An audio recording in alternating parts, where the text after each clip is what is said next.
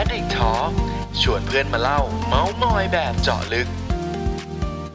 สวัสดีครับ สวัสดีทุกคนนะครับ ขอต้อนรับเข้าสู่รายการ Addict Talk นะฮะรายการไลฟ์ของ Addict นะครับที่เราเนี่ยจะเชิญชวนนะครับเพื่อนๆพี่ๆนะฮะในวงการความคิดสร้างสรรค์ต่าง ๆ นะครับที่เขาเนี่ยมีไอเดียเด็ด ๆ โดนๆนะครับมาพูดคุยนะฮะแบบ เมาส์มอยแล้วก็เจาะลึกกันนะครับ โดยที่หลายคนนะฮะถ้าติดตามกันมานะครับ ก็จะเห็นเนาะว่าเราก็พูดคุยกันมาค่อนข้างหลากหลายวงการเลยนะครับ ไม่ว่าจะเป็นทาง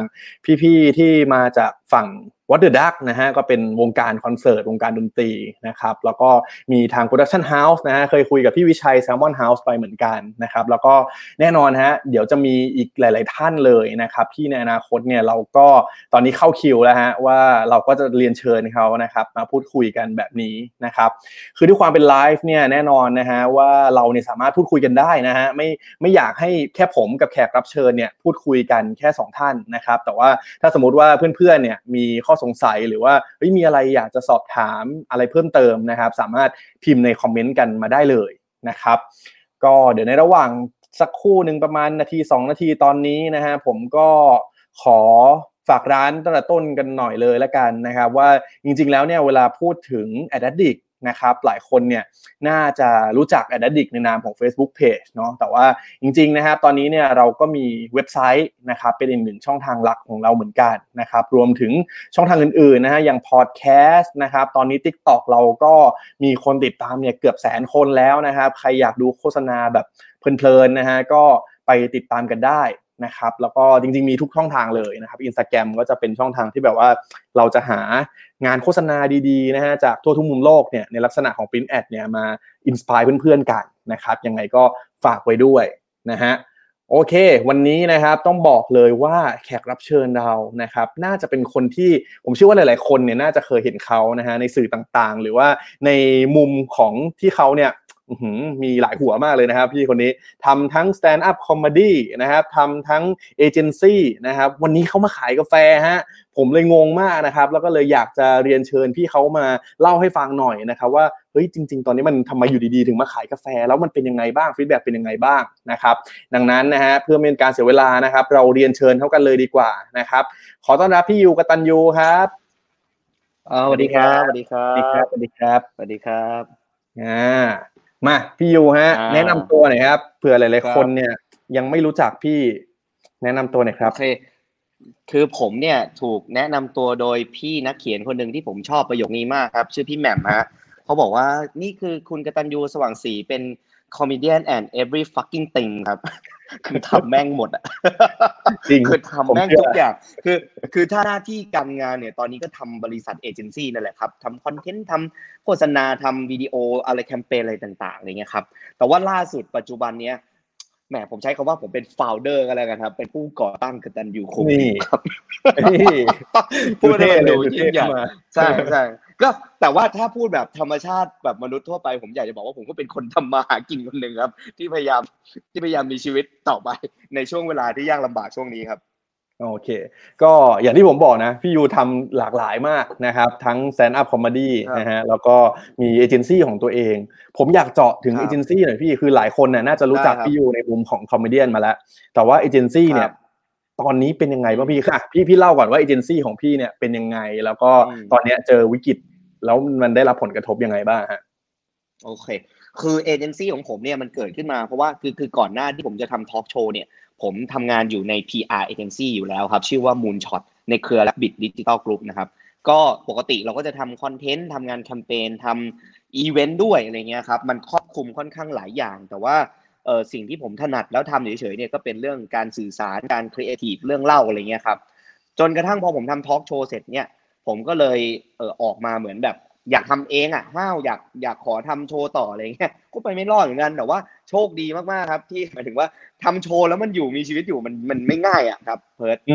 พูดตามตรงกันเนาะเออเราเองก็ไม่ได้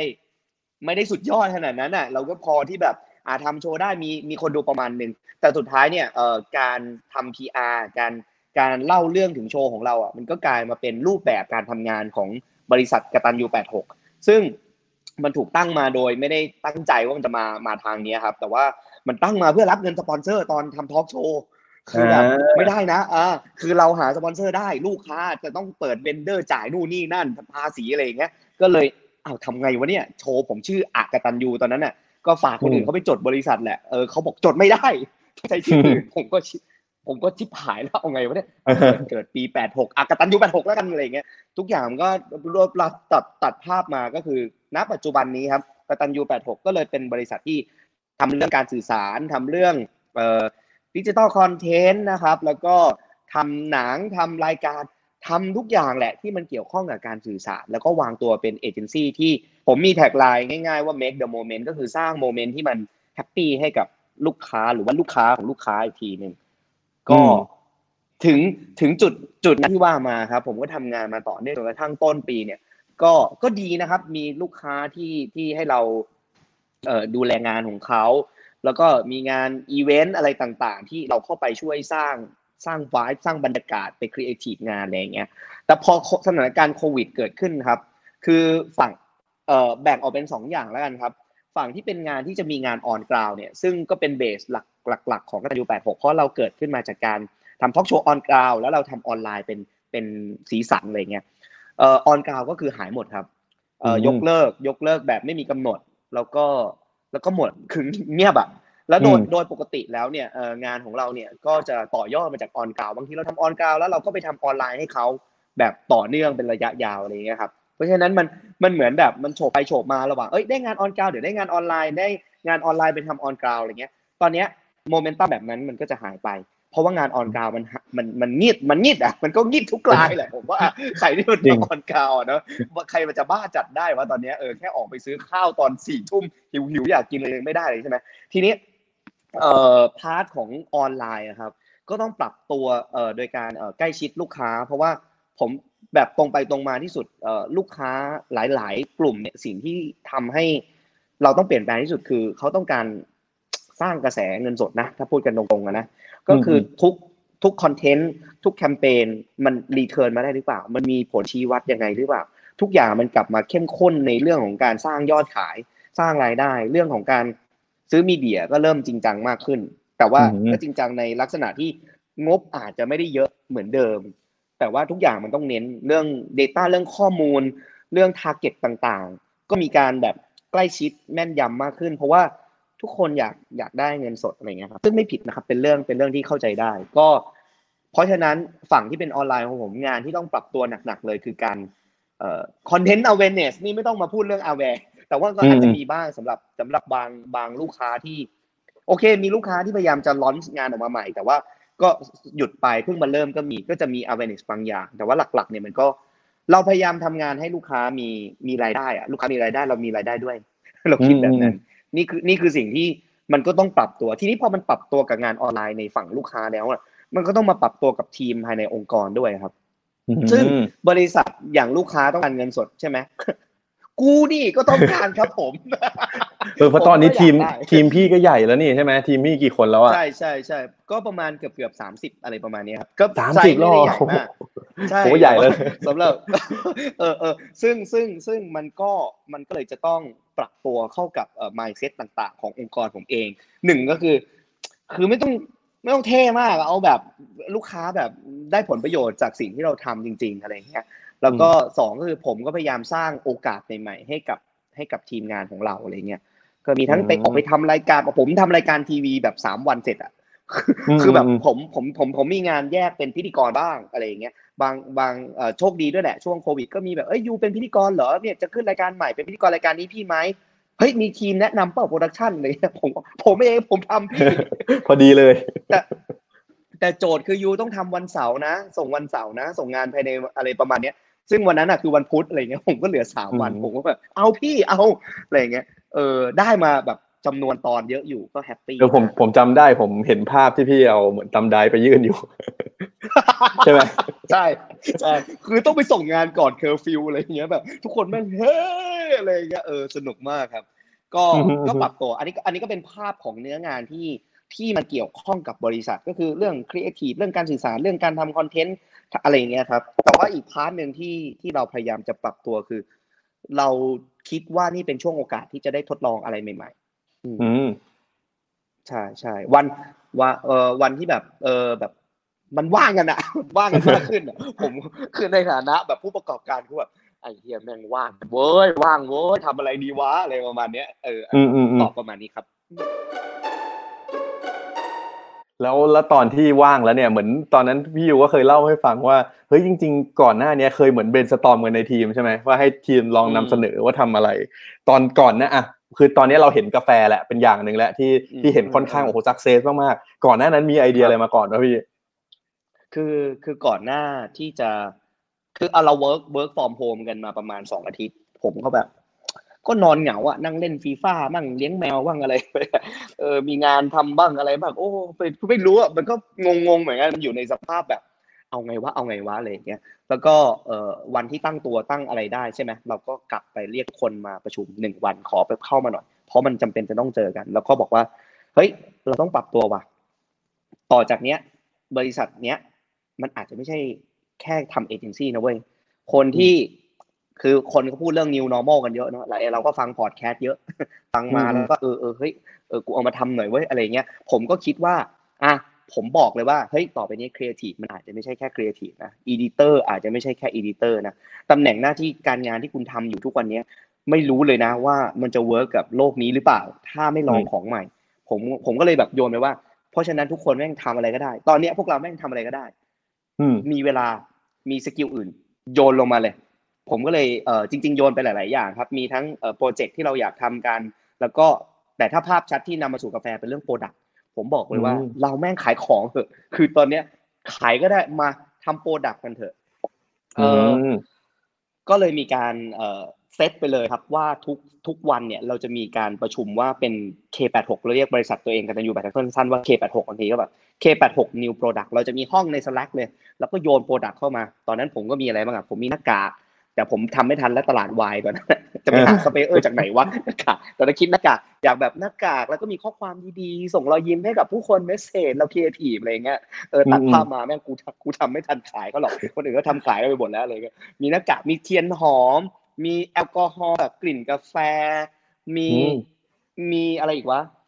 สติกเกอร์เอ่อมีจำไม่ได้อะหลายอย่างมากเอออืมมีข้าวแกง อืมกะหรี่เออ ข้าวแกงกะหรี่เนี่ยข้าวแกงกะหรี่เนี่ย ผมบอกเลยว่าอยู่ในจุดที่แบบ ผมตีโต๊ะเอาวะน่ากินคือคือพนักงานของผมเนี่ย มีอยู่คนหนึ่งเป็นเป็นคนที่ชอบทดลองชอบชิมชอบอะไรอย่างเงี้ยครับเขาชื่อป๊อกกี้ป๊อกกี้ก็จะทำทำกับข้าวอร่อย เลือกร้านอาหารเก่ง ผมก็แล้วผมก็จำได้ว่า ประมาณปีที่แล้วเขาก็เหมือนเอาหม้อมาทำแกงกะหรี่ให้ชาวออฟฟิศผมกินอะไรเงี้ย เออผมก็จานป๊อกมึงจัดเลย มึงเอาสูตรมึงมาเลยทำอะไรบ้าง ผมมีผู้ช่วยผมชื่อปี๊บ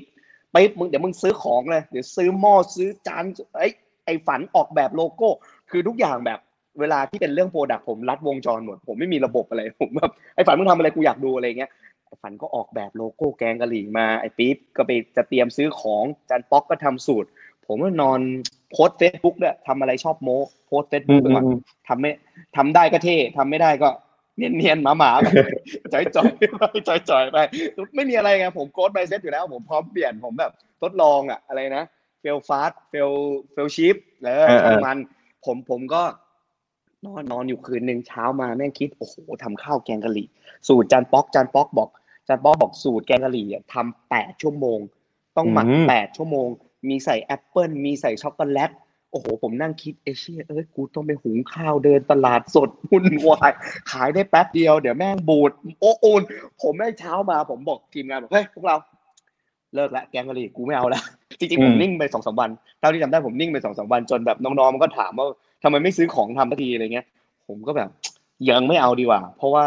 จริง ๆ มาดูเรื่องโอเปอเรชันแล้วแบบเรื่องการจัดการแล้วแบบ พูดง่ายๆว่าชิบหายแน่นอน เราเองก็ไม่เคยทำข้าวขายอะไรอย่างเงี้ยเออผมอืมจำได้เลยว่า เออผมผมผมผมโพสต์ไปว่าจะขายข้าวแกงกะหรี่ ใน Facebook ผมอะมีมี friend เป็นเจ้าของร้าน Freddie เอ่ออืมเคอรี่อะไรสักอย่างอะเออเออเออนั่นแหละ มันก็มากดหัวเราะกดตาหรือว่าไงไม่ได้ใจแต่แต่ผมกับเขาผมผมผมรักกันดีนะผมรู้ว่าเขาดีผมเขาคงคิดโอ้ไอ้พี่ยูมึงบ้าเลยมึงทำแกงกะหรี่มึงอะไรทำเอซี่ไหมต่อไปไหมอะไรเงี้ย อืมพอวันนั้นเนี่ยปกติแล้วเนี่ยไอรายการที่ผมทำเนี่ยเป็นรายการที่ต้องถ่ายที่บ้านผมอืม รายการชื่อ See You at Home ครับ สู้อยู่บ้านครับไปดูได้ทางไทย PBS ยัง on อยู่อะไรเงี้ย ก็ก็ปปกติเนี่ย ผมมีนิสัยอย่างหนึ่งก็คือ จริง ๆ มันเป็นเคล็ดลับในการที่แบบอยากจะทำให้ภายในออฟฟิศเนี่ยสนิทกัน ผม drip กาแฟให้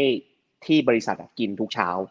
คือเช้าวันจันทร์เนี่ยผมผมจะไปซื้อกาแฟร้านบาโคนี่ไปซื้อเมล็ดเขาจะมีเมล็ดขายเยอะแถวมันอยู่ใกล้บ้านผม ก็ผมก็ไปซื้อเมล็ดนู้นเมล็ดนี้มา แล้วก็จะ โพสต์ลงไปในไลน์กลุ่มส่งเข้าไปเฮ้ยวันนี้มีเมล็ดนี้ใครสนใจมาเดี๋ยวดิบกินตอนเช้า เด็กๆก็จะมากินกัน แล้วมันก็ทำให้ผมสนิทกันมากๆขึ้นจริงนะครับ มันเหมือนกลมเกลียวกันอะนั่งคุยแชร์ปัญหาใครมาเช้า เมาส์ผู้ชาย ใครมาสายเมาส์เรื่องงานอะไรเงี้ยนึกออกมันก็จะมีมันจะมีวายดีๆเกิดขึ้นอะไรเงี้ยคนก็เริ่มแบบเออเอ้ยเริ่มโพสผมก็เริ่มโพสชงกาแฟนู่นนี่นั่น ทีนี้พอมันเกิดโควิด ผมก็หยุดกิจกรรมนี้ไปเพราะไม่ได้เข้าออฟฟิศใช่ไหมแต่ว่าวันนั้นอะหลังจากขายแกงกะหรี่ทุกคนก็ก็เข้ามาบ้านผมเพื่อมาถ่ายรายการ ผมก็เหมือนเดิมผมอ้ามาใครแดกกาแฟมากูซื้อมาเล็ดมาแล้วเดี๋ยวมาชงนู่นนี่นึงกำลังนั่งชงชงอยู่นั่งล้อมๆโต๊ะโต๊ะที่ผมนั่งอยู่ตรงเนี้ยไอ้ชี่ยขายกาแฟดิทำไมไปขายข้าวแกงกะหรี่ทำไมวุ่นวายผมก็แบบเหมือนแบบจุดขึ้นมาได้ว่า ตรงโต๊ะวันนั้นอะ วันวันนั้นคือวันที่ เอ่อยี่สิบสิบเก้าหรือยี่สิบเมษาเนี่ยแหละเดือนที่แล้ว ผมก็แบบขายกาแฟป้องเอาเลย มันต้องมีอะไรวะมันต้องมีอะไรวะมเล็ดมเล็ดอะไรเงี้ยขายช่วงนี้ขายแล้วว่า cold brew เมล็ดใช่ไหมอย่างผมโทรหาเลยเพื่อนผมลีอายุจือปาเจ้าของอาข่าอาข่าอาม่าลีครับตอนแรกฟอร์มก่อนโทรมาชวนออกรายการ ผมทำรายการชื่อ Coffee Morning Show เป็นไลฟ์แบบ คนดูน้อยกว่า Ad Addict เยอะอะเป็นไลฟ์แบบงงๆทำทำทำขำๆผมก็แบบเอาว่าโทรหาลีลีเอ้ย มาออกรายการผมหน่อยอยากทำนู่นนี่นั่น แล้วก็ปิดท้ายด้วยแบบลีผมจะทำกาแฟ แบบขอซื้อขอซื้อมาเล็ดได้ไหมส่งไหมผมหน่อยอะไรเงี้ย ซึ่งผมกับลีเนี่ยความสัมพันธ์ดีต่อกันมาก แล้วแล้วก็เขาก็จัดการให้ผมเลยครับเขาก็แนะนำมาว่าพี่ยูซื้ออุปกรณ์แบบนี้นะ พี่ยูชงแบบนี้นะ คือกาแฟของผมอะแทบจะเป็นรสชาติที่มาจากลีล้วนๆคือแบบเป็นรสชาติที่แบบ แต่ว่าเราก็ชิมแล้วก็ปรับปรุงกันแค่ adjust นิดหน่อยอะไรเงี้ยแต่หลักๆออกมาจากลีแต่ว่าผมมารู้ตอนหลังว่าแบบลีเขาไม่ได้ให้เมล็ดใครง่ายๆครับผมไม่รู้เหมือนกันนะว่าว่าเขามีเงื่อนไขอะไรแต่ว่า ผมก็รู้สึกว่าโชคดีมากๆที่ได้เมล็ดจากอาคาอามา แล้วก็แบบคือผมไม่มีเขาเรียกว่าอะไร ไม่มีหลักการหรือว่าไม่มีอะไรพื้นฐานที่มาบอกว่าผมแบบเก่งเรื่องกาแฟ แต่พอผมแบบได้เรียผมแบบโอเคกูมีคนที่เก่งที่แบบจะให้คำแนะนำและช่วยให้โปรดักต์เราดีแล้วเออณวันนั้นสั่งเมล็ดสั่งของเริ่มทำเหมือนเดิมเหมือนวันข้าวแกงกะหรี่เลยเฮ้ยออกแบบโลโก้เลยออกแบบโลโก้กันมาโบ้งบ้างผ่านไปได้ประมาณ ไม่กี่วันอะเออสติกเกอร์มาของมาแพ็กเกจพร้อมผมก็จัดเลยอะไรเงี้ยครับ ทุกอย่างก็เลยเกิดขึ้นแบบแบบรวดเร็วมาก ๆ อืมนี้แสดงว่าสรุปก็คือเหมือนตอนแรกเราก็คือพยายามหาทางออกแหละในการว่าช่วงนี้ธุรกิจเอเจนซี่มันก็ได้รับผลกระทบเยอะเนาะก็เลยแบบเฮ้ยต้องต้องปรับตัวแล้ว ซึ่งหนทางที่น่าสนใจคือ product ใช่ไหมฮะแล้วพอ product เนี่ยคุยกันไปคุยกันมาที่สุดท้าย มันก็มีสิ่งหนึ่งที่เราใช้ชีวิตอยู่กับมันตลอดเวลา แล้วมันก็สร้าง vibe ดีๆให้กับตัวบริษัทเราให้กับเพื่อนๆพี่ๆน้องๆในในบริษัทเราอยู่แล้วด้วย ก็เลยเป็นไอเดียว่าเฮ้ยขายกาแฟเลยดีกว่านะฮะพออย่างเงี้ยพี่คือผมเห็นว่าเปิดตัวมาปั๊บมีคนสนใจเยอะมากเลย แล้วกระบวนการอะพี่คือคือขายดีขนาดเนี้ยคือแล้วแล้วพี่ทำกันยังไงอะ มีตอนนี้เป็นโรงงานแล้วหรือเปล่าหรือว่าอะไรยังไงไม่ไม่ยังเป็น home brew อยู่ครับ แต่ว่าเราก็มีกระบวนการที่ค่อนข้างชัดเจนแต่ผมจะเล่าว่าวันแรกอะเราเรามีเอ่อถังที่เป็นเอ่อ cold brew เนี่ยถังเดียวอะคือผลิตได้น้อยมาก แล้วก็การทำกาแฟกระตันยูโคบิลอะครับ no plan มากๆ ในตอนเริ่มต้นนะ no plan มากๆ ผมผมแค่ คือต้องบอกงี้ก่อนกลับไปบอกเรื่องการปรับตัวนิดนึง ผมไม่ได้คาดหวังว่าการทำกาแฟครั้งเนี้ย มันจะเปลี่ยนแปลงองค์กร ผมให้แบบโอ้โหเทอร์นาราวกลับมาแบบมียอดขายทำสิ่งนี้จริงจังวันแรกที่คิดอะเราแค่รู้สึกว่ามาทำสิ่งที่มันสร้างโอกาสใหม่ๆสนุกสนุกมีโมเมนต์มันๆร่วมกันอีกครั้งไหมเพราะว่ามันเหี่ยวเฉาอะมันแห้งๆอะเนาะมันก็เลยรู้สึกว่าทำไปก่อนลุยไปก่อนซุยไปก่อนอะไรเงี้ยซุยเลย ผมก็แบบอะ เอาวะเนี่ยมีกาแฟเท่านี้เอาวใครสั่งเดี๋ยวผมไปส่งเองเลยอะไรเงี้ยผมก็แบบเอาโลโก้มาโพสได้สติกเกอร์เอ้ยสวยว่ะโพสอะไรเงี้ยเออผมเพิ่งรู้ด้วยนะว่าพนักงานกราฟิก ผมจริงๆมันจบออกแบบ product design มาผมผมเออผมไม่รู้ ผมจำไม่ได้ด้วยซ้ำไอพนักงานกราฟิกของผมคนนี้ชื่อไอวีผมก็บอกโอ้ยวีมันออกแบบดีนะไอป๊อกกี้เจ้าของสูตรแกงกะหรี่แม่งบอก ก็มันเรียน product design มาพี่ผมเอ้าเหรออะไรเงี้ยซึ่งซึ่งโอเค product มันก็สวยแต่ ถามว่ากระบวนการทำงานนะครับผมต้องบอกว่าทีมงานทุกคนที่อยู่ในออฟฟิศปวดหัวกับผมมาก เพราะว่าผมแม่งผมมั่วซั่วจริง ๆ แต่ตอนนี้เป็นระบบแล้วนะครับ AE ผมก็แบบเดี๋ยวก่อนไหนต้นทุนเป็นยังไงคิดราคายังไงเออบัญชีก็แบบโอ้โหพี่ยูม่วงกันเลยนะพี่ยูสั่งซื้อของอย่างเดียวเลย แต่ตอนนี้คืนทุนแล้วผมก็แฮปปี้อะไรเงี้ย ผมต้องบอกว่าเอ่อวิธีคิดตอนที่ผมทำสิ่งนี้ให้มันเกิดขึ้นมา ผมไม่ได้จัดระบบมันก่อนที่จะทำแต่ผมทำมันก่อนแล้วค่อยไปจัดระบบก็ผมรู้สึกว่าถ้าเป็นถ้าเป็นพูดถึงเรื่องความเซอร์ไพรส์หรือ marketing หรือความสนุกของไอ้กตันยูโคบลิวอะมันไม่ได้แบบมันไม่ได้มาจากการวางแผนที่ชัดเจนครับ แต่มันมาจากความแบบแบบไอ้บ้านี่มันทำอะไรของมันวะอะไรเงี้ยเออเฮ้ยมันอะไรของมึงเนี่ยอะไรเงี้ยแล้วมันก็ค่อยจัดระบบระเบียบแล้วก็ค่อยๆเห็นมัน ซึ่งจริงๆ จะบอกว่ามันก็เหมือนกับวันที่ผมเริ่มทำ stand-up comedy เล็กๆเหมือนกันครับเพิร์ดวันที่ผมทำ stand-up comedy เล็กๆผมผม enjoy กับการขึ้นเวทีเล็กๆแค่นั้นแหละจากเวทีเล็กๆสามสิบสี่สิบคนสุดท้ายผมก็ได้ขึ้นโชว์ใหญ่ในระดับแบบ เออคนเกือบพันคนอะไรเงี้ยเอ่อตอนนี้เริ่มมีระบบแล้วครับ มีการจัดสต็อก คือผมบอกงี้แล้วกันว่าผมวางflow การทำงานเนี่ย โดยการโยกคนจากฝั่งเอเจนซี่แล้วก็มีพนักงานใหม่ที่เป็นกตันยูโคบลิวเลยเข้ามาเลย แล้วก็วาง flow ให้มันเหมือนเป็นเป็นบริษัทเป็นเป็นแบรนด์เลยอะไรเงี้ย เพราะว่าอะไรรู้ป่ะ เพราะว่าผมแม่งอยากเป็นลูกค้าเว้ยผมรู้สึกเลยลึกๆว่าเออคุณคุณผู้ฟังที่อาจจะไม่เข้าใจนะครับคนที่เรียกตัวเองว่าเอเจนซี่ก็จะอยู่ฝั่งเอเจนซี่แต่ว่าอีฝั่งที่เราทำงานให้เนี่ยจะเรียกว่าลูกค้า ถ้าย้ายไปอยู่แบรนด์เมื่อไหร่ก็เป็นลูกค้าใช่ไหมผมเล่าเรื่องเรื่องหนึ่งให้ฟังครับเพิร์ดเอ่อก่อนที่จะไปทำไมผมถึงอยากเป็นลูกค้า คือมันมีคือบริษัทผมเนี่ยก็จะมี partner หลายๆเจ้า มีวันหนึ่งครับ เราก็มีการรวม partner กันมา เพื่อเพื่อที่จะแชร์ไอเดียว่าแต่ละบริษัทเนี้ยช่วยเหลือกันยังไงได้บ้าง ถึงจุดแต่ละคนก็จะขึ้นไปพูดไปไปเล่าในร้านอาหารนี่แหละนั่งเล่าขึ้นสไลด์อะไรเงี้ยถึงจุดที่ผมขึ้นไปเล่าครับ ผมก็เจอพี่คนหนึ่งในในกลุ่ม partner นั้นนะเขาทำรายการเกี่ยวกับ SME เขากำลังขายของ SME อยู่ด้วยเขาก็บอกว่า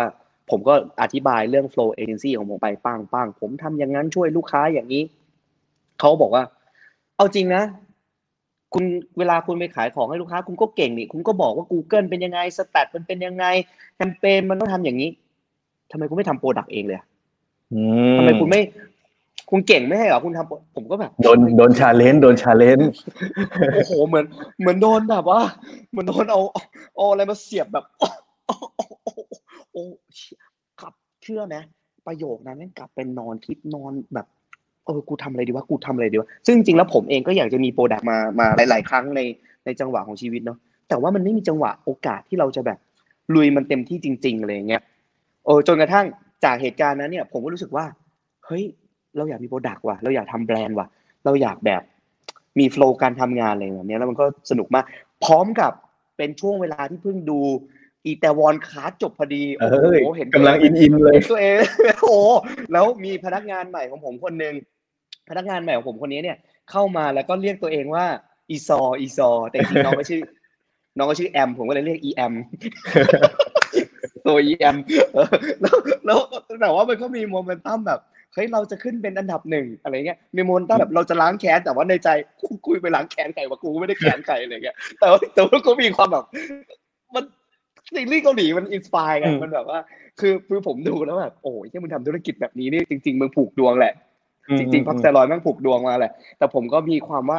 เฮ้ยเราแม่งแซรอยว่ะเราแม่งลุยว่ะอะไรเงี้ยแล้วเชื่อไหมตอนตอนที่ผมตอนที่ผมดูตอนที่ผมดูเอเตวันคลาสอะมันมีคนเรียกพระเอกว่าเท่าแก่ใช่ไหมครับคุณคุณผู้ชมบางคนอาจจะไม่รู้แต่ว่าผมอะรู้สึกกับตัวเองว่าเชื่อทำเองซี่มาตั้งนานไม่เห็นมีใครเรียกเท่าแก่เลย แต่วันแรกที่ผมขายกาแฟ วันแรกที่ผมขายกาแฟพี่พี่ที่เคยให้ผมเช่าออฟฟิศตั้งบริษัท ซื้อกาแฟผม แล้วเขาเป็นคนซีเรียสกาแฟมากเขาซื้อกาแฟผมขวดแรกผมไม่ส่งด้วยตัวเองเลยเขาพิมพ์มาว่าเท่าแก่ขอกาแฟขวด ผมก็แบบเฮ้ยกูเป็นแซรอยแล้วคือแบบเออคนที่ฟังอยู่อาจจะดูแบบว่าไร้สาระนิดหน่อยแต่ผมว่าเรื่องบ้าๆบางทีมันก็นำมา ซึ่งแบบอะไรที่มันมันๆแบบนี้ครับเออก็ผมตอบคำถามของเพิร์ดที่ที่ย้อนกลับไป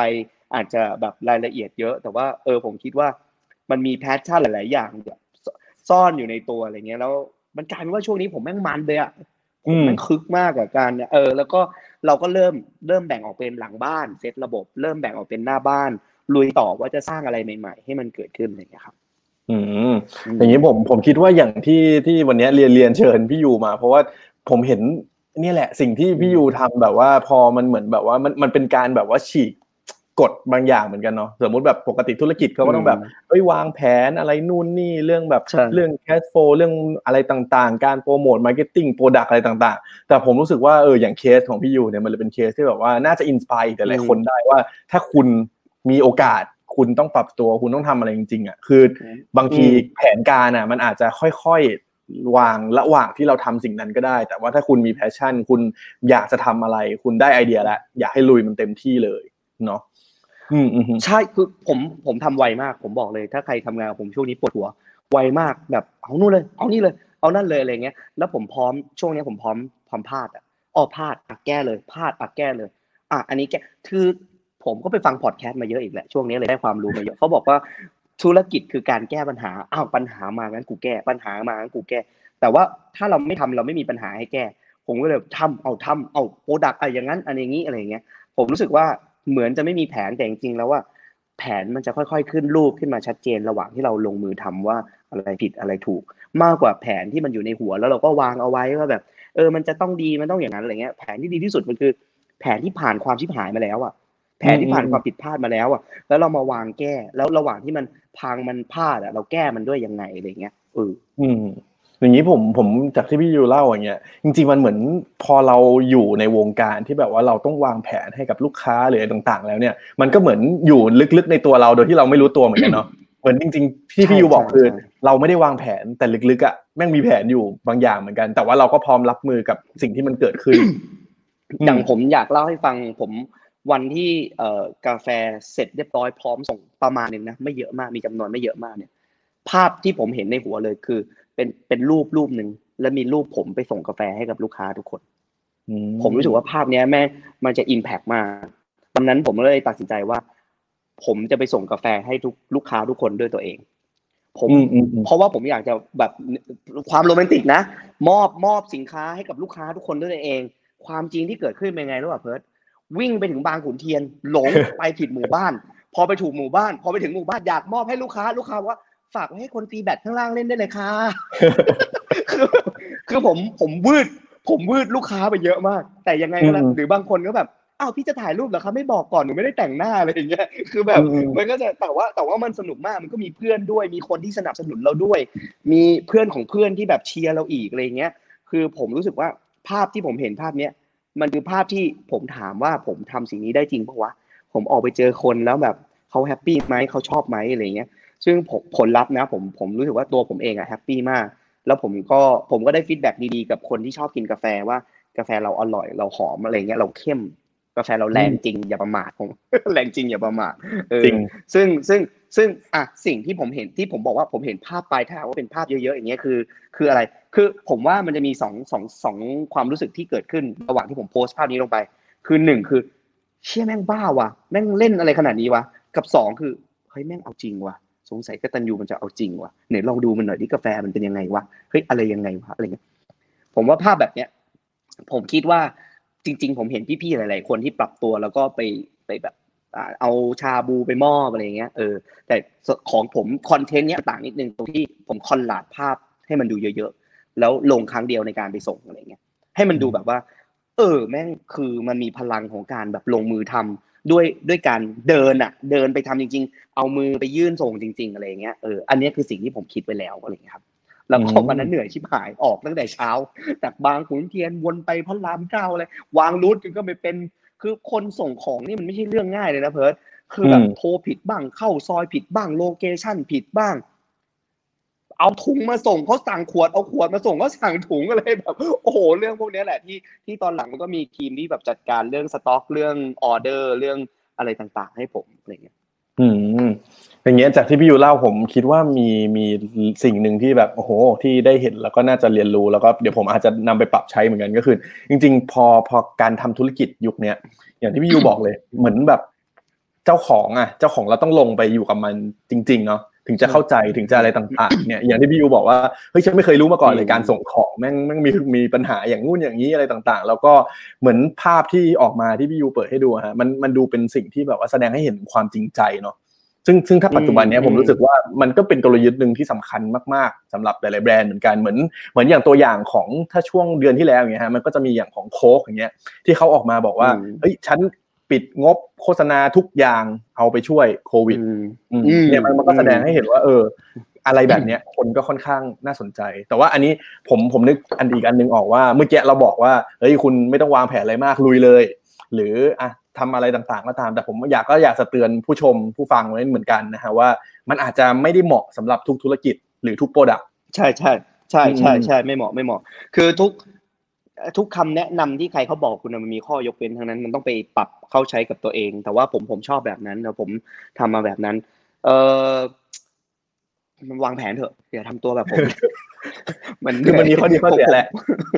มันมีข้อดีข้อเสียต้องเลือกเอาว่าแบบไหนที่มันจะเหมาะกับตัวเราอะไรเงี้ย คือมันต้องค้นพบก่อนว่า ผมเป็นคนวางแผนไม่เก่ง แต่ผมชอบสร้างบรรยากาศ ผมก็สร้างบรรยากาศ แต่ผมมีทีมงานผมช่วยวางแผน เพราะฉะนั้นผมพูดแบบเนี้ยจริงๆแล้วมันอาจจะมีมันอาจจะมีจุดที่แบบ ติดอยู่ตรงนี้อยู่อะไรเงี้ย ซึ่งจริง ๆ ผมผมขอเพิ่มเติมเรื่องการลงมือทำอีกนิดหนึ่งในระหว่างที่ผมเป็นเป็นเจ้าของนะเจ้าของกิจการอะแล้วทุกคนเป็นครีเอทีฟอยู่ ทุกคนทำงานเอเจนซี่อยู่นั่งอยู่กับโต๊ะคอมพิวเตอร์สบายๆทำไมเขาต้องมากดกาแฟ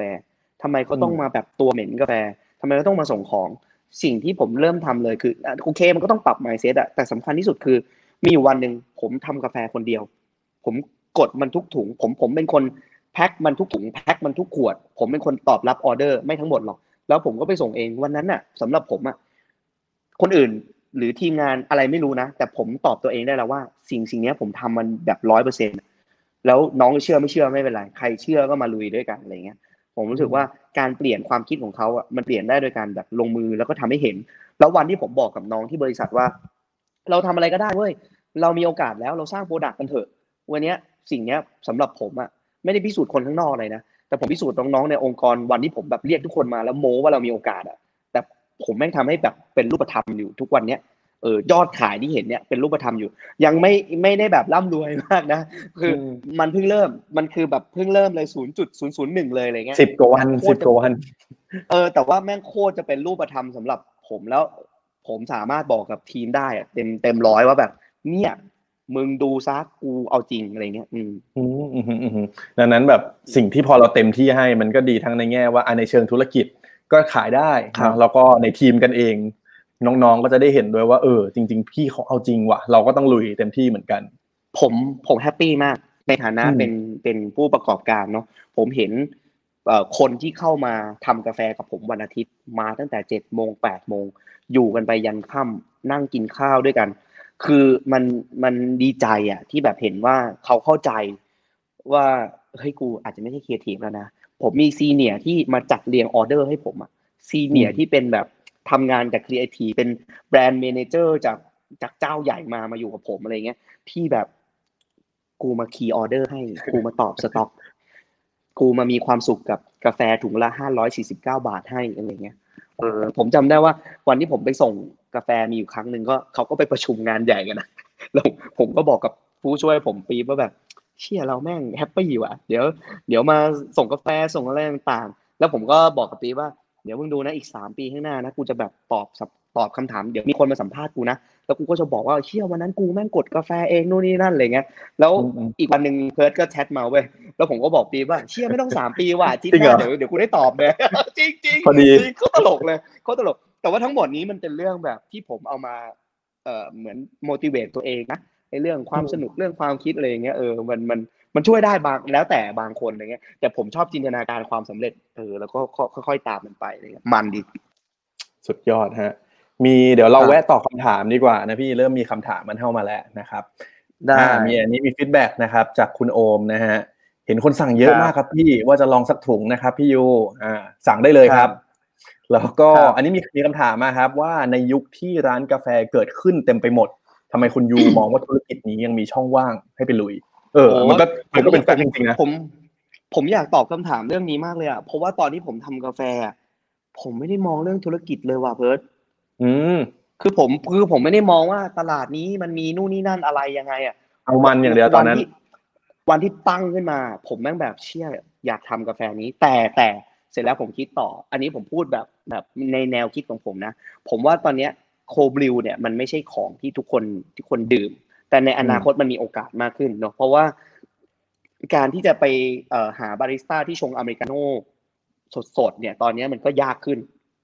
ใช่ไหมอืมอืมเราก็ต้องอาศัยกาแฟพร้อมดื่ม ซึ่งเวลาไปกินกาแฟพร้อมดื่มเนี่ยมันอเมริกาโน่พร้อมดื่มมันไม่ค่อยน่าสนใจเท่า cold brew เนาะ cold brew มันดูมีมิติเข้มข้นรสชาติมากกว่า เราก็จะเห็นว่ามีเจ้าใหญ่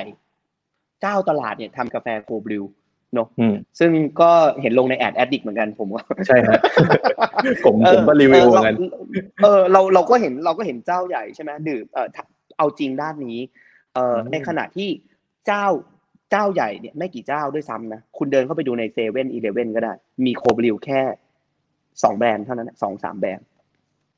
ถัดมาที่เจ้าที่เป็น SME แล้วกัน หรือเป็นเจ้าที่ไม่ใช่แบบระดับcorporate อะไรเงี้ย ก็มีเยอะมาก แต่แต่ถ้ามองดูดีๆ แล้วอะเรามีแบรนด์อยู่ในหัวไม่กี่เจ้า นับนับได้เลย ไม่กี่เจ้าเขาเป็น specialty ไปเลยอะเป็นแบบเก่งไปเลยอะผมว่าระหว่าง mass จัด mass จัดอะกูจะเอามือทำยังไงให้มันได้ mass จัดกับ special จัด ผมอยู่ตรงนี้อืมผมอยู่ผมแบบผมผมอยาก mass แต่ว่าผมอยาก mass แบบอินดี้งงไหมอืมผมว่าผมมีช่องเนี้ย คือ ผมอยากแมสแบบนี้คืออะไรรู้ป่ะคือ ความรู้สึกของการเดินเข้ารอสันที่ญี่ปุ่น แล้วมีโคบริวที่เป็นแบบโคบริวที่เป็นแบบแบรนด์ทั่วๆไป แต่แม่งเชี่ยอร่อยเว้ยอะไรอย่างเงี้ยอืมผมอยากได้โคบริวของผมแบบนั้นอยู่ในตลาด ผมอยากเป็นอืมโคบริวที่แบบ คือโคบริวแบบนั้นมันสำหรับผมมันก็มันก็รสชาติแบบน่าสนใจกว่า Starbucks เพราะว่าเราอาจจะชินกับการกิน Starbucks เพราะว่าแต่ว่าเวลาเราไปอย่างญี่ปุ่นหรือเกาหลีเราจะเห็นว่ามี Starbucks อยู่ในแบบพวกร้านสะดวกซื้อนะครับ ซึ่งผมมองว่ามันยังมีอีกตั้งหลายแบรนด์แล้ว ผมคิดง่ายๆอย่างนี้ผมตอบคุณที่ถามมาใน comment เลยง่ายๆว่า ก็ญี่ปุ่นเกาหลีแม่งมี cold brew อีกเยอะแยะขนาดนั้น ในบ้านเราแม่งอาจจะมาปะวะ แล้วยิ่งวัฒนธรรมความรู้ของการกินกาแฟที่มันงอกเงยในยุคที่อินเทอร์เน็ต และยิ่งโควิด มันเร่งเร้าให้เรารู้จักโลกออนไลน์ รู้จักกาแฟ รู้จักเอ่อโอมากาเสะกาแฟมี slow bar เต็มไปหมดเลยอะการกินกาแฟแบบ cold brew อาจจะกลายเป็น norm ขึ้นมาก็ได้ใครจะไปรู้อะไรเงี้ยผมก็คิดว่ามันมีช่องอยู่ แล้วก็ เออเออเออผมมองจริงๆจริงๆอย่างที่พี่แชร์เนี่ยก็แปลว่าพี่เห็นโอกาสอะไรบางอย่างเหมือนกันนะแต่โอเค แต่มุมแรกอาจจะไม่ได้คิดในเชิงธุรกิจตั้งแต่เต็มร้อยตอนผแรมกผมต้องเอางี้เอางี้ไม่ได้โม้แต่ว่าประมาณสองสามปีก่อนเนี่ยคือผมว่าไปเที่ยวญี่ปุ่นบ่อย ผมคิดอืมตั้งนานแหละแบบสองปีแล้วว่าโทรคุยกับพ่อพ่อเราเปิดร้านกาแฟกันไหมขอตังค์หน่อยอะไรเงี้ยพ่อบอกโอ้ไปกู้เงินธนาคารก็แล้วกันผมก็โอ้กู้ก็ไม่ไหวว่ากู้บ้านอยู่กู้รถอยู่ก็เลยแยกย้ายยังไม่ทำอะไรอะไรเงี้ยเอาพูดตรงๆว่าผมมีเชื้อที่จะอยากจะทำกาแฟ cold brew ดีๆ ที่แบบ ที่แบบมัน premium mass มาสักพักแล้ว แต่ว่าไม่มีโอกาสไม่มีจังหวะเออออืมผมว่ามันมีอือฮึช่องคุณเดินเข้าคุณเดินเข้าไปร้านสะดวกซื้อคุณหา cold brew กินไม่ได้นึกออกไหมแต่พออมคุณจะไปเอ่อ search ในโลกโซเชียลที่แม่งเยอะมาก คุณก็กลับจับต้องไม่ถูกว่า เอ๊ะ เราจะอันไหนอะไรยังไงดี มันก็เหลือไม่กี่เจ้า ซึ่งผมว่าก็ยังมีช่องว่างทางการตลาดให้ให้ได้ลุย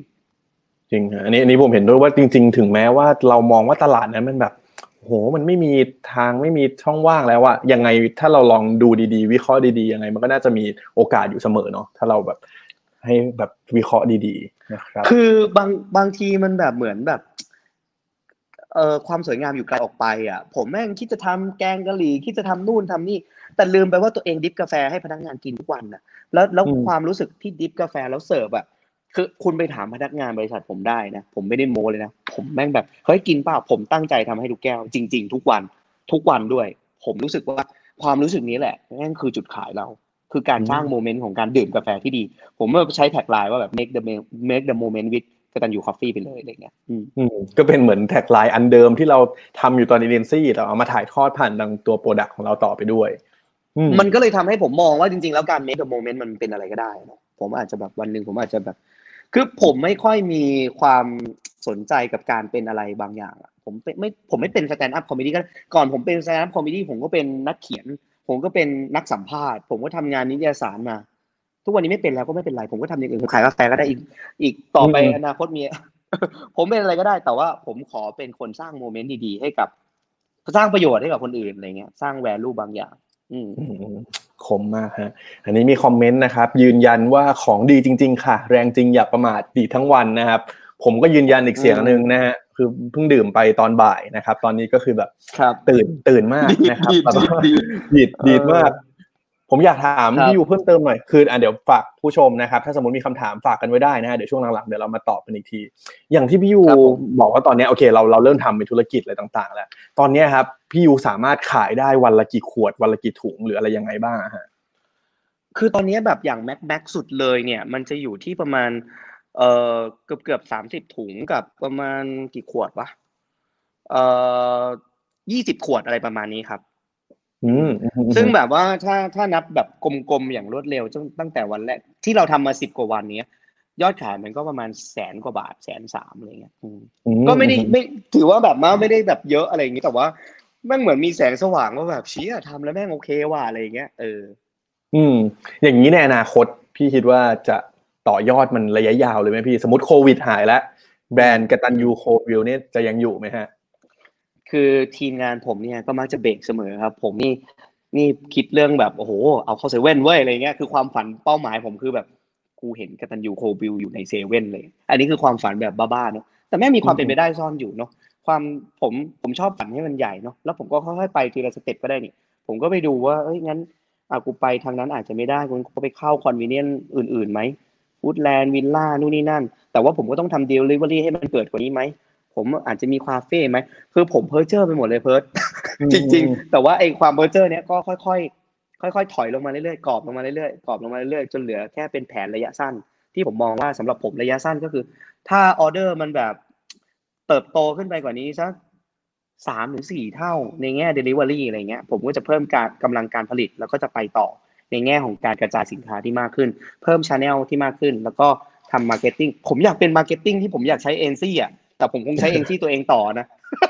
แต่ว่าผมแบบผมอยากใช้เงินกับอินฟลูเอนเซอร์อะผมมีเพื่อนที่เป็นอินฟลูเอนเซอร์น้องๆเยอะมากอะผมโทรไปถามราคา ผมแล้วก็บอกว่าเออเดี๋ยวส่งไปให้กินฟรีก่อนก็แล้วกันนะ ใช้ตังค์ไม่ไหวจริงๆอะไรเงี้ยเออผมผมมีความฝันว่า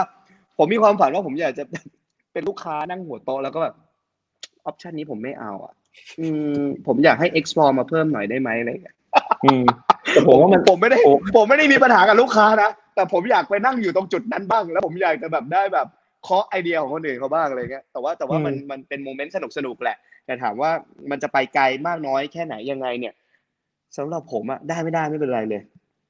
ได้ไม่ได้ได้ได้ฝันถึงได้ทำได้อะไรเงี้ยโอ้โหโคตรมันแล้ว ทุกวันนี้จังหวะ จังหวะชีวิตผมสนุกมากผมผมเล่าให้ฟังอย่างนี้ เมื่อเช้าผมเข้าออฟฟิศสามรอบอะ เพื่อแบบไปเคลียร์เรื่องพวกนี้แหละผมเข้าออกเข้าออกเข้าออก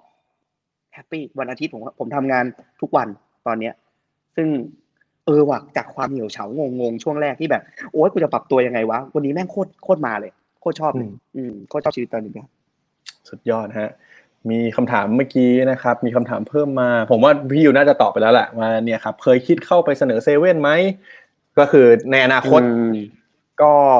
ถ้าที่พี่ยูแชร์ก็คือเราเราฝันไว้ไกลแหละ มันสามารถต่อยอดอะไรได้เยอะ ก็ต้องค่อยๆดูกันไปเนาะถ้าสมมติว่าวันหนึ่งนะครับ เราจะเห็นอยู่ในเซเว่นอืมก็ก็ยินดีด้วยนะครับ แล้วก็วันหนึ่งผมผมจะแบบถ่ายรูปไงแล้วผมก็จะอยู่ตรงแบบตู้แบบเฮ้ยกตันยู cold brew ขวดแรกในเซเว่นแล้ว แล้วก็เป็นขวดที่แบบขวดแรกเลยไม่มีใครหยิบไปเลยอะไปหยิบหน่อยช่วยซื้อหน่อยอะไรอย่างเงี้ยเออมันสนุกอะมันสนุกอะลองคิดดูดิว่าแบบแม่ง วัยรุ่นพันล้านเลยคือน้องผมบอกว่าจริไปงดูหนังเรื่องวัยรุ่นพันล้านพี่ยูอะไรเงี้ยเออแต่แต่ว่าคุณคุณผู้ชมก็ต้องแบบว่าเผื่อใจไว้บ้างนะ ผมอาจจะหมายถึงว่าคนที่แบบคิดอะไรแบบเนี้ย บางทีแม่งอาจจะแบบคิดสักสิบอย่าง หรือคิดสักร้อยอย่าง แล้วมันไปถูกอย่างที่หนึ่งร้อยก็ได้อะอืมอืมเออ ผมผมเชื่อว่าแบบไอการคิดอะไรที่มันทำเยอะไว้ก่อนอะไรเงี้ยมันมันเหมือนหยิบ มันเหมือนจั่วไพ่เหมือนกันนะวันหนึ่งคุณอืมอาจจะได้คิงวันหนึ่งอาจจะแบบอะไรอย่างเงี้ยผมผมผมเชื่อเรื่องจั่วไพ่อะ ถ้าไม่จั่วอืมก็ไม่ได้นึกออกป่ะแต้มแต้มต่ำไม่เกี่ยวอืมอืมอืมขอโทษขอโทษขอโทษชิวว่าชิวเออเออมีอันหนึงผมอยากรู้พี่ว่าอย่างกาแฟโคบริวอย่างเงี้ยโอเค คือตอนนี้เราเรารู้จักแบรนด์ของพี่เรียบร้อยแล้ว แต่อันนี้ถามในมุมแบบคนทั่วไปเลยเฮ้ยฉันฉันฟังวันนี้ฉันดูวันเนี้ยเริ่มสนใจแล้วอยากลองสั่งมาชิมบ้าง ผมอยากรู้ว่า nature ของกาแฟ cold brew อะพี่มันควรจะผสมอะไรยังไงให้มันแบบเออรสชาติมันดีหรืออะไรยังไงดีอะฮะ มันกินเปล่าๆแบบนั้นเลยได้ไหมสมมติสั่งเป็นขวดของพี่มาอย่างเงี้ยครับ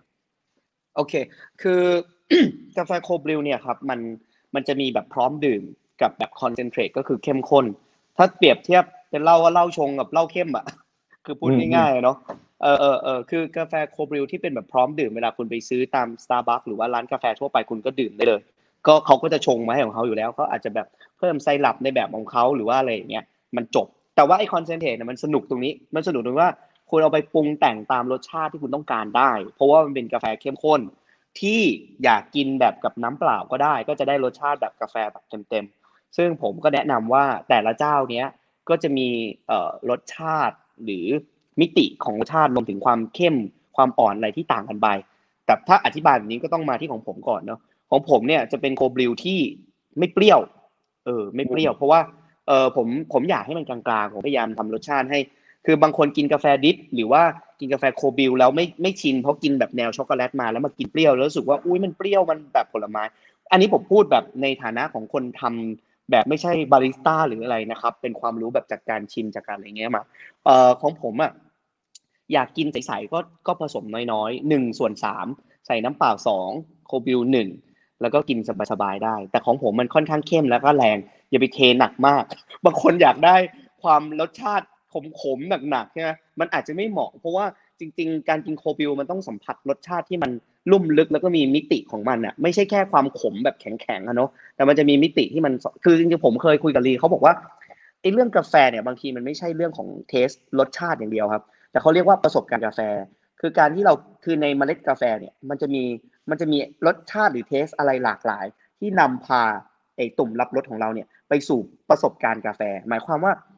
บางเมล็ดเนี่ยแม่งซ่อนผักชีเอาไว้ แต่มันไม่ใช่ผักชีหรอกนะ แต่ประสบการณ์ที่เราเคยรับรสผักชีมาเนี่ยมันอาจจะมาชนกันกับการดื่มกาแฟแบบนี้อะไรเงี้ยแล้วแบบโอ้มันมีรสอันนี้ซ่อนอยู่มันมีรสแบล็กทีซ่อนอยู่มีรสอะไรนู้นนี่นั่นซ่อนอยู่อันนี้อันนี้มันเป็นความสนุกของ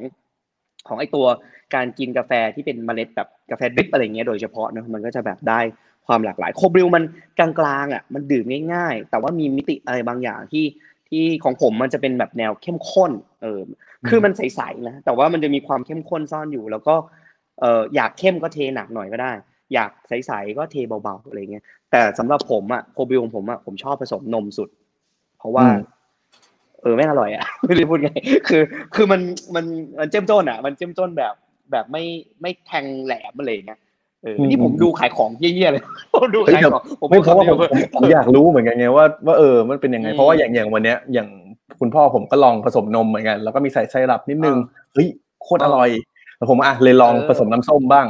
เฮ้ยก็อร่อยเหมือนกัน แต่ว่าอย่างที่พี่บอกเลยมันมันเลยรู้สึกว่า คือผมก็ไม่ได้เป็นคอกาแฟอะไรแบบโอ้โหตัวจริงขนาดนั้น แต่พอพอชิมแล้วเออมัน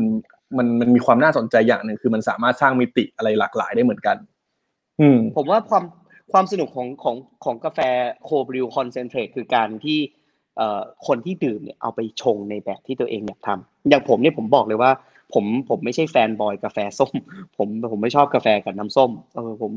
ชิมแล้วแบบน้องๆหูอร่อยพี่ผมมากูกูไม่เอา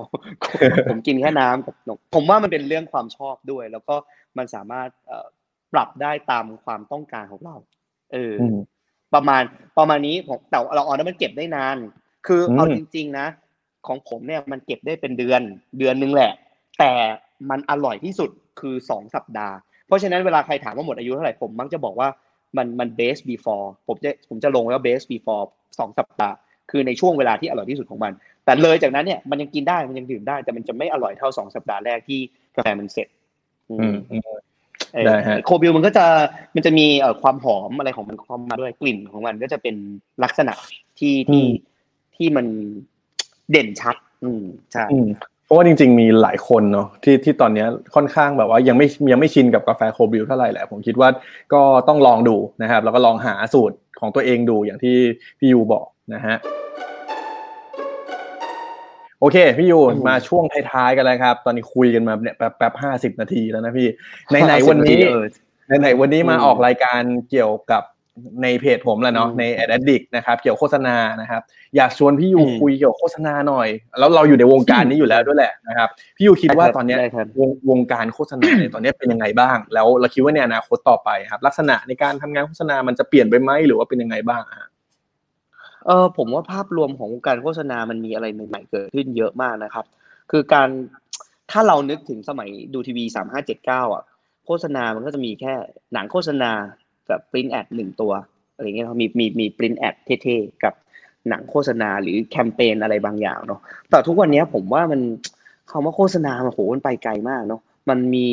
วิธีการที่หลากหลายในการสื่อสารกับกับ audience ของแต่ละ target อะเนาะผมมองว่าอย่างอินฟลูเอนเซอร์ทำคอนเทนต์โฆษณา ก็เป็นโฆษณานะอืมผมผมยกตัวอย่างของของกาแฟcold brew กตันยู cold brew แล้วกันเนาะ ผมไม่ได้ทำอะไรเลย ผมผมส่งให้บูมธริศรโอ้โหยอดขายแม่งบวมบ้ามบวมบ้ามบูมธริศรทำ vlog ทำทำ vlog วันละตอนวันละตอนบูมธริศร eat from home ไปดูกันได้ครับ เชียร์น้อง คนดูเยอะมาก สร้างยอดขายมากๆผมผมมองว่าจะเกิดเอ่อรูปแบบของคอนเทนต์ที่หลากหลายมากๆ เกิด channel ที่หลากหลายเข้าไปใหญ่ ทุกวันนี้คนพยายามแบบเอ่อเข้าไป TikTok เนาะยังไม่รู้เหมือนกัน ว่าจะว่าจะ generate มายังไง แต่ต้องเข้าไปก่อน อะไรที่คนอยู่อะ คือตอนเนี้ยมันในเมื่อแพลตฟอร์มมันไม่ใช่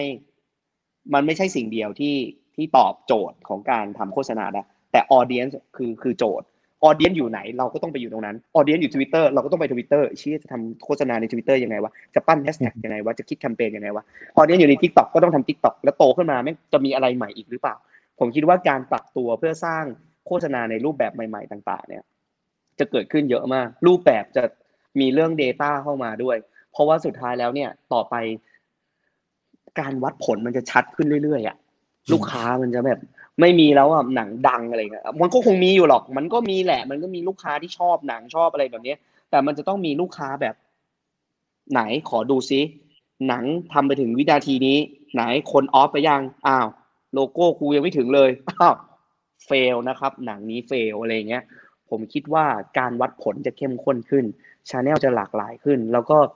แน่นอนว่าชัดแล้วว่าอินฟลูเอนเซอร์มีบทบาทมากๆ เพราะว่า audience เขาเชื่ออินฟลูเอนเซอร์จริง ๆ หรือ KOL จริง ๆ อะไรเงี้ย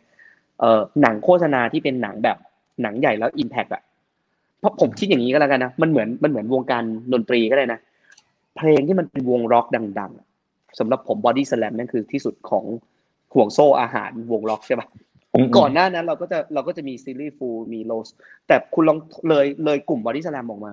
ผมว่ามันเป็นวงที่แบบหลากหลายมากเลย กลุ่มนั้นชอบแบบนี้กลุ่มนี้ชอบแบบนี้อะไรเงี้ย โฆษณาก็เหมือนกัน มันจะแบบแตกกระสานสร้างกันเซนออกมาเป็นแบบคนนี้ถนัด audience แบบนี้นู่นนี่นั่น คนแบบหนังแบบนี้ feel นี้อะไรเงี้ย มันจะไม่มีหนังแบบชี้ทุกคนต้องดูแล้วชอบ คือมันก็คงมีแต่จะน้อยลงอะไรเงี้ยครับ เพราะว่าเอ่อการเข้าถึงออเดียนมันจะหลากหลายขึ้นมากๆ แล้วก็การวัดผลเพื่อให้ตอบวัตถุประสงค์ของลูกค้าที่ที่นำไปสู่ยอดขายจะมากขึ้นอีก เออผมสรุปสามสามอันแล้วกัน ผมสรุปเป็นได้ไหมอะไรเงี้ยสามสี่อันว่าอะความหลากหลายของคอนเทนต์จะเกิดขึ้นแน่นอนนะครับ แล้วก็ลูกค้าหรือแบรนด์ต่างๆ เวลาทำไปจะให้ความสำคัญเรื่องการวัดผลเรื่องอะกลับมาสู่ยอดขายไหมแทนที่จะแบบสร้างการรับรู้เฉยๆแล้วจบนะครับ แล้วก็เรื่องอินฟลูเอนเซอร์ อินฟลูเอนเซอร์ก็จะเป็นเหมือนเป็น media เป็นวิธีการเป็นกลยุทธ์หนึ่งที่สำคัญมากๆในปัจจุบันนี้นะครับ แล้วก็เมื่อกี้อีกอันหนึ่งก็คือตลาด mass ไม่น่ามีแล้ว จะน้อยลงเยอะมาก แต่ว่าเราต้องหาให้เจอว่ากลุ่มที่เราอยากจะคุยเนี่ยเขาอยู่ไหน เพราะมันมันคง specific มากขึ้นอะไรอย่างนี้ป่ะฮะใช่ผมว่าตลาด mass ยังมีอยู่ แต่เพียงแต่ว่ามันจะ specific มากขึ้นอย่างอย่างที่อย่างเบิร์ดว่านั่นแหละครับ แต่ว่าทั้งหมดนี้ก็เป็นความคิดเห็นนะครับ สิ่งที่จะเกิดขึ้นต่อจากนี้เราไม่รู้หรอกว่าว่ามันจะมีอะไรมาเปลี่ยนแปลง จริงฮะเหมือนโควิดก็เช่นกัน เรายังไม่รู้ว่ามันจะจบเมื่อไหร่พูดแล้วเศร้าเลยว่าโอ้เฮ้ยไม่เป็นไรผม enjoy ก็ขายของไปเรื่อยๆซึ่งซึ่งซึ่งผมคิดว่า ผมก็ยังอยากดูโฆษณาสนุกสนุกเหมือนอยู่ดีแหละ ผมว่ามันเป็นสีสันอะมันเป็นแบบความเท่อะอืมอืมงั้นงั้นถ้าพูดถึงโฆษณาที่พี่ยูชื่นชอบสักตัวหนึ่งมีตัวไหนไหมพี่อืมก็ถ้าแบบ นึกจริง ๆ เพิร์ดให้เป็นกันบ้านไปแล้วแหละแล้วแต่พอให้กันบ้านปุ๊บภาพที่มันเข้ามาเลยคือเราชอบหนังของสไปจอนที่ทำให้ ไอตัวโฮมพอดของของ Apple อะเนาะคือหนังเรื่องนี้มันไม่ได้แค่สวยอย่างเดียวได้มั้งเนาะมันแบบมันมันซีเนมาติกสูงอะ มันมีความคูลอะไรของมันอยู่เนาะมีวิธีการเล่าเรื่องอะไรเงี้ย แล้วก็ เออเราอยากได้อะโฮมพอดนี้ด้วยนะ มันไม่ใช่หนังเท่อย่างเดียวอะ คือพอดูจบแล้วเรารู้สึกว่าเราให้ความสำคัญกับหนังโฆษณาที่จบแล้วเราอยากได้สินค้านั้นๆด้วยอะไรเงี้ยซึ่งอันเนี้ยมัน คือเราเชื่อว่าหลาย ๆ คนคงได้เห็นนะเนอะว่าแบบเบื้องหลังจริงก็มีการใช้manual ค่อนข้างมากอะไรเงี้ยตอนที่ผมดูตอนแรกเนี่ย ถ้าเราดูโฆษณาไปถึงจุดหนึ่งที่ผู้หญิงคนนี้เข้าหลุดเข้าไปสู่มิติของการฟังเพลง แล้วเขาเต้นรำไปกับสายรุ้งอะไรเงี้ยผมนึกว่าสายรุ้งนั่นคือแบบกราฟิกเว้ยแต่ว่าพอมารู้ว่าแม่งคือ mock up ขึ้นมาหมดเลยอะไรเงี้ย มันแบบโหมหัศจรรย์มากอะไอไอสิ่งที่เขาแยกเนี่ยช็อตเหล่านี้เนี่ยไม่ใช่กราฟิกนะครับคุณผู้ชมผมอึ้งมากคืออยู่ในแม่งอยู่ในสตูดิโอแล้วแม่งก็แบบมีทีมดึงงานยืดคออยอกมาใช่คอยขยับยืดหยุ่นอะไรเงี้ย แล้วผมว่ามันเป็นงานศิลปะเลยครับ สิ่งนี้แบบแม่งคือเหมือน performance art ที่แบบ เราได้ดูงานที่สุดยอดแล้วเราอยากได้สินค้าเขาด้วยอะไรเงี้ยอืมเนี่ยอือฮึที่แม่งทะลุเข้าไปเนี่ย แล้วก็เนี่ยแม่งไม่ใช่ เหมือนเขาใช้หลอดไฟใช่ไหม LED หรือสักอย่างไม่รู้เหมือน ไม่รู้เหมือนกันอะแต่ว่า มันจะต้องแบบใช้คนแค่ไหนวะมโหฬารขนาดไหนวะถึงจะแบบสร้างงานแบบนี้ได้อะไรเงี้ยโอ้สุดยอดครับ สุดยอด เป็นเป็นงานหนึ่งที่ผมแบบชื่นชมเหมือนกันแล้วก็แบบเหมือนอย่างที่พี่ยูบอกว่านอกจากที่แบบเราตื่นเต้นไปกับตัวหนังมันแล้วอะแต่สุดท้ายมันทำให้เราอยากจะซื้อของเขาด้วย เนาะใช่ ใช่อืมใช่ใช่แต่แต่อืมผมคิดว่ามันก็มันก็เป็นโจทย์ ที่โคตรยากแหละ ที่ทำยังไงให้มันทั้งดังแล้วก็ขายได้อะไรเงี้ยอืมสำหรับเองที่อะเนาะดังแล้วขายได้บางทีมันเป็นของไม่ไม่มาพร้อมกัน อืมอืมอืมคือมึงจะขายเยอะไปก็ไม่ดี มันเป็นมันต้อง balance ให้มันเกิดสมดุลน่ะ หรือสมดุลของมันไม่ได้หมายความว่าสินค้าน้อยนะเออจริงๆผมก็จะพูดถึงโฆษณาที่ตอนที่แล้วมีคนพูดพูดถึงแล้วอย่าง GQ ที่ผมมองว่าแบบเออเชี่ยคือมันความสมดุลของมันคือยัด product ยัดยัดยัดยัดยัดมาแล้วก็ขาย แต่แม่งอืมอืมอืมโอเคอะมันอยู่ที่วิธีการเล่าเรื่องเลยเออือมอืมก็สุดยอดนะฮะมากๆก็เป็นอีกเคสหนึ่งที่เดี๋ยวเดี๋ยวยังไงเดี๋ยวให้ทีมงานแปะลิงก์ไว้ให้นะครับเผื่อไปย้อนดูกันได้ ก็เป็นผลงานที่สุดยอดนะครับ ทั้งในตัวของ HomePod Apple นะครับแล้วก็ GQ อันนี้วันนั้นเราก็เคยเปิดให้ดูกันแล้วนะฮะโอเค มาช่วงสุดท้ายครับพี่ยูเดี๋ยวก่อนที่ครับเราจะให้พี่ยูฝากร้านอีกสักครั้งหนึ่งนะครับ พอดีมีคำถามหนึ่งครับมา แล้วผมรู้สึกว่าคำถามนี้น่าจะสนุกน่าสนใจนะครับ ก็คือ อยากให้ลองให้พี่ยูลองคิดเล่นๆเลย ตอนนี้ครับ ลองคิดแคมเปญกตัญญู Cold Brew สักอันหน่อยสิเพราะว่าถ้าสมมติเนี่ยเออคุณเออคุณแม็กซ์เนี่ยเขาจะมีเงินให้พี่ยูแสนหนึ่งในการทำแคมเปญโปรโมทกตัญญู Cold Brew ของพี่เนี่ยพี่คิดว่าอืมอยากจะทำอะไรต่อไปดี อย่างแรกต้องถามคุณแม็กว่า อันนี้อันนี้จะจ่ายเป็นเช็คหรือว่าโอนอะไรอะสมมติเขาเอาเอาเงินสดมาวางให้เลยอ่าเออเออโอ้โห แสนหนึ่งนี่แม่งก็เออเอาเออจริงมันแสนง่ายแสนหนึ่งนะคถืรับอว่าเยอะไหมพี่ ไม่เยอะไม่เยอะไม่เยอะทำอืมคือทำแคมเปญนี้ซื้ออินฟลูเอนเซอร์ได้สองคนอะแสนหนึ่งอะซื้ออินฟลูเอนเซอร์ดีๆ ได้สักสองคนได้พลิกโพสอะไรเงี้ยผมบอกผมผมบอกเลทการ์ดขอบคุณผู้ฟังไว้หรือเปล่าคือแม่งแบบ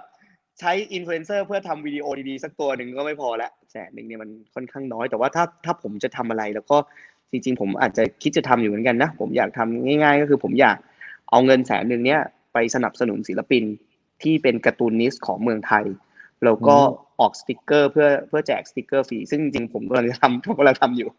แล้วมันใช้เงินน้อยกว่าแสนหนึ่งด้วย แต่ว่าแต่ว่าผมแชร์ไปเลยเผื่อรอดูกัน ก็ผมอยากจะมีอ่าให้ซื้อแบบ Subscribe หนึ่งเดือน แล้วได้สติกเกอร์ของศิลปินเหล่านั้นไปฟรี แล้วก็ product ที่ผมจะทำก็เดือนนั้นมันอาจจะเป็น limited edition สำหรับเอ่อ cartoonist รุ่นใหม่ในเมืองไทย ซึ่งตอนนี้ผมเชื่อว่า cartoonist หลายๆคนก็อาจจะแบบเออไม่ได้มีงานอะไรอะไรเงี้ยว่างอยู่อืมอะไรเงี้ยผมก็อยากจะไป create product ที่เป็น limited edition มันๆให้เขาเอาไปเอาไปเก็บ เพราะว่านอกจากเอ่อกตัญญู Cold Brew เนี่ยจะเป็น feel แบบคนเมืองแล้วอะแต่มันซ่อนความเป็นกตัญญูของผมเอาไว้อยู่ด้วย ความเป็นคนมันๆจากแฮชแท็กแรงจริงอย่าประมาทหรือวิธีการสื่อสารอะไรเงี้ยผมว่าผมอยากสะท้อนความมันที่มัน คือ ความเป็นกตัญญูของผมอะมันมีสองอย่างที่เราตั้งไว้เป็น message ของไอตัวไอ้อ๋อพี่แม็กตอบเงินอยู่เองเอ่อตัวแบรนด์นี้นะครับ ก็คือหนึ่งคือกตัญญูในแง่ของความเป็นเอเจนซี่ครีเอทีฟสร้าง moment สนุกสนุกๆมีความสนุกมีความมัน ส่วนกตัญญูอีกด้านหนึ่งคือกตัญญูที่มี sense แบบความเป็นไทยนิดๆความเป็นคนไทยนิดๆที่ตอบแทนบุญคุณกับคนที่สำคัญของเขาเสมอ เพราะฉะนั้นลูกค้าคือคนสำคัญอะไรเงี้ยสองอย่างเนี้ย เออมันคือ core value ที่เรามองว่ามันคือกตัญญู Cold Brewซึ่งผมก็อยากจะเพิ่มความมันความสนุกด้วยการใช้ cartoonist ซึ่งมีความเป็นคนไทยและมีความเป็น modern มาออกแบบเนี่ยมึงซื้อผมสี่ถุงเดือนหนึ่ง subscribe แจกสติกเกอร์ฟรีหรือไปทำ product อะไรมันๆ แล้วก็ให้พวก cartoonist นี้แชร์อืมเอ่อของเราไป ซึ่งจะใช้เงินไม่ถึงแสนอืมอืมดังนั้น อันนี้ซึ่งมันจะเกิดขึ้นจริงด้วยใช่ไหมฮะ มันจะเกิดขึ้นจริงแต่ว่ามันอาจจะไม่ไม่ได้มี cartoonist หลายคนเพราะว่าเงินเราอืมมีไม่ถึงแสนไม่ใช่มีไม่ถึงหรอกไม่ยังไม่อยากใช้อย่างนั้นในฐานะเป็นเอเจนซี่เราก็อยากจะเอ่อบริหารงบประมาณให้มัน efficient มากที่สุด อืมได้ฮะ เดี๋ยวก็เป็นสิ่งหนึ่งที่เดี๋ยวต้องรอติดตามมันต่อไปนะครับโอเครอดูรอดูผมผมเออบอกเลยว่าจะมีแบบว่า ผมจะมีตื่นเต้นไปหมดแล้วเนี่ยใช่แล้วมันจะไม่ได้มาแค่แค่ product ด้วยครับเออไม่ไม่ได้มาแค่ packaging เท่านั้น แต่จะมี product มันๆที่ตามมาอีกฮะกำลังทำกันอยู่กำลังเตรียมกันอยู่อืมโอเคได้ฮะงั้นสุดท้ายครับ งั้นเดี๋ยวให้พี่ยูฝากหน่อยดีกว่า คือวันเนี้ยเราเห็นพี่ยูเล่าทั้งในแง่ว่าเฮ้ยเอเจนซี่อ่าเราก็อยู่ในฐานะอืมเอเจนซี่แล้วก็ในในทางการทำ product ตัวแบรนด์กาแฟนี้ขึ้นมา ถ้าสมมติวันนี้ผู้ชมหรือว่าเดี๋ยวในอนาคตเนี่ยฮะเดี๋ยวผมก็จะเอาวันนี้ไปลงในพอดแคสต์อะไรต่างๆ ถ้าผู้ชมผู้ฟังเขาเนี่ยสนใจครับ อยากจะร่วมงานกับกตันยู86 แล้วก็อยากชิมกาแฟฝีมือของทีมงานของพี่ยูเนี่ย สามารถไปติดตามอะไรที่ไหนได้บ้างฮะโอ้โหเซิร์ชกตันยูแปดหกเลยครับ ก็มีเพจ Facebook นะครับ หรือว่ามาทาง Facebook ผมเลยก็ได้ครับ ผมชอบคุยกับลูกค้าอยู่แล้วครับ ก็ฝากฝากตัว ฝากตัวรับใช้ในช่วงโควิดบอกเลย จัดมางบเท่าไหร่ทำให้หมดทำให้หมด ถ้าทำไหวด้วยนะ ต้องมีวงเล็บไปก่อนเดี๋ยวอืมอืมแบบซุยเออเออก็ก็พยายามที่จะเป็น solution ที่ดีให้กับลูกค้าครับ แล้วเราก็พยายามที่จะเออไม่ได้หยุดทำเอเจนซี่นะเว้ยขายกาแฟ ก็อยากจะพัฒนาให้เอเจนซี่มี moment มันๆที่เกิดขึ้นในช่วงสถานการณ์ที่ที่เปลี่ยนแปลงไปแล้วเราก็พยายามปรับตัว ถ้าใครอยากมีงานสนุกสนุกๆมันๆแล้วก็บริหารงบที่ ไม่ต้องสูงมากอะไรเงี้ยก็มาลองคุยกันได้ครับ ยินดีรับทุกท่านนะครับ ส่วนฝั่งกาแฟก็ไปติดตามกันได้ในเพจกตัญญู Cold Brew นะครับ ก็ search ง่ายๆนะครับ K A T เนี่ยเดี๋ยว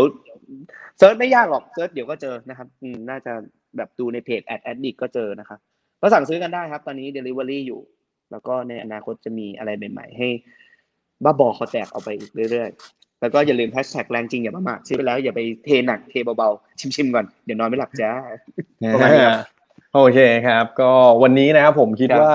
ผู้ชมผู้ฟังเนี่ยน่าจะได้เรียนรู้หลาย ๆ อย่างนะครับทั้งทั้งในเรื่องของโอเคมุมมองในการทำธุรกิจนะครับทั้งในฝั่งเอเจนซี่แล้วก็ในการสร้างสรรค์ product นะครับว่าจริง ๆ แล้วเนี่ยพอมันเกิดวิกฤตขึ้น เราก็ต้องหาวิธีการปรับตัวอะไรต่าง ๆ เนาะแล้วก็มีวิธีการทำงานยังไงที่ในมุมของพี่ยูเองเฮ้ยการวางแผนเนี่ยมันอาจจะมาจากการที่เราทำระหว่างนั้นขึ้นมาได้นะครับจนมันเกิดการเป็น process มีทีมงานต่าง ๆ เข้ามาช่วย แล้วก็อีกอย่างหนึ่งที่วันนี้เราได้เต็ม ๆ เลยคือ พี่ยูก็มีการแชร์แนวคิดอะไรต่างๆ มา โดยที่แบบว่าเออผมวันเนี้ยถือว่าแบบ เป็นเกียรติอย่างมากที่ปกติเราอะไม่ได้มีโอกาสพูดคุยกันจริงจังนานขนาดนี้นะพี่คือแบบอะคือปกติปเรากเจติอผมเจอเพิร์ดก็แบบว่าเออบ้าๆบอๆนะคุยจริงเล่นปกตินู่นนี่นั่นปกติเราจะเจอตามงานแบบอะนู่นนี่กันคือผมว่าวันนี้ต้องขอบคุณพี่ยูมากที่แบบว่ามันเป็นโอกาสที่ดีมากที่ผมเองอะก็ได้เรียนรู้เหมือนกันนะครับแล้วก็คิดว่าเดี๋ยวในอนาคตนะฮะถ้าพี่ยูเปิดตัวอะไรมาอีกนะครับคงได้เรียนเชิญพี่ยูมาเล่าให้ฟังกันอีกแน่นอนนะครับแล้วก็อย่างวันเนี้ยเรายังไม่ได้คุยเรื่อง stand up comedy เลยด้วยซ้ำ จริงๆก็เป็นอีกอันหนึงที่แบบว่าโอ้โหถ้าพูดถึงพี่ยูเนี่ยหลายคนก็จะนึกถึงสิ่งนี้ขึ้นมานะครับดังนั้นเนี่ยในอนาคตก็ขอเชิญพี่ยูไว้ล่วงหน้าเลยนะครับ ว่าเดี๋ยวคงมีโอกาสได้มาพูดคุยกันอีกแน่นอนนะครับ ได้ครัโอเคครับขอบคุณเพิร์ดมากครับที่อุตส่าห์เชิญมาครับขอบคุณเพิร์ดมากครับได้เลยครับขอบคุณมากฮะก็วันนี้นะครับเราก็พูดคุยกันมาน่าจะ ถึงเวลานะครับ ชั่วโมงกว่าๆนะครับ ก็ขอบคุณทุกคนที่ติดตามชม ติดตามฟังนะครับ แล้วก็เดี๋ยวไว้ดูกันนะครับว่าในอนาคตเราจะชวนพี่ยูมาคุยเรื่องอะไรกันอีกนะฮะแต่ว่าพรุ่งนี้นะครับเออพรุ่งนี้เราจะมีไลฟ์เหมือนกันนะครับไลฟ์พรุ่งนี้นี่จะเป็นทางฝั่งของเอเจนซี่เหมือนกันนะครับ แต่ว่าเป็น Creative Agency นะครับจาก VML Y&R เขาจะมาแชร์ครับว่าปัจจุบันนี้เนี่ย พอมีวิกฤตโควิดมาแบรนด์ต่างๆเนี่ยควรจะมีเป็นเหมือนภูมิคุ้มกัน ที่จะทำให้แบรนด์เนี่ยสามารถสู้ต่อไปในวิกฤตแบบนี้ยังไงได้บ้างนะครับโดยพี่เขาเนี่ยโอ้โหมากันหลากหลายเลยครับทั้งในฝั่งของไซจี้แล้วก็ครีเอทีฟนะครับยังไงก็ฝากติดตามกันได้นะครับโอเคครับ วันนี้ขอบคุณพี่ยูครับมากครับ แล้วก็ขอบคุณผู้ชมผู้ฟังทุกคนนะครับอืมไว้เจอกันพรุ่งนี้ครับ วันนี้ขอบคุณครับ สวัสดีครับ สวัสดีครับ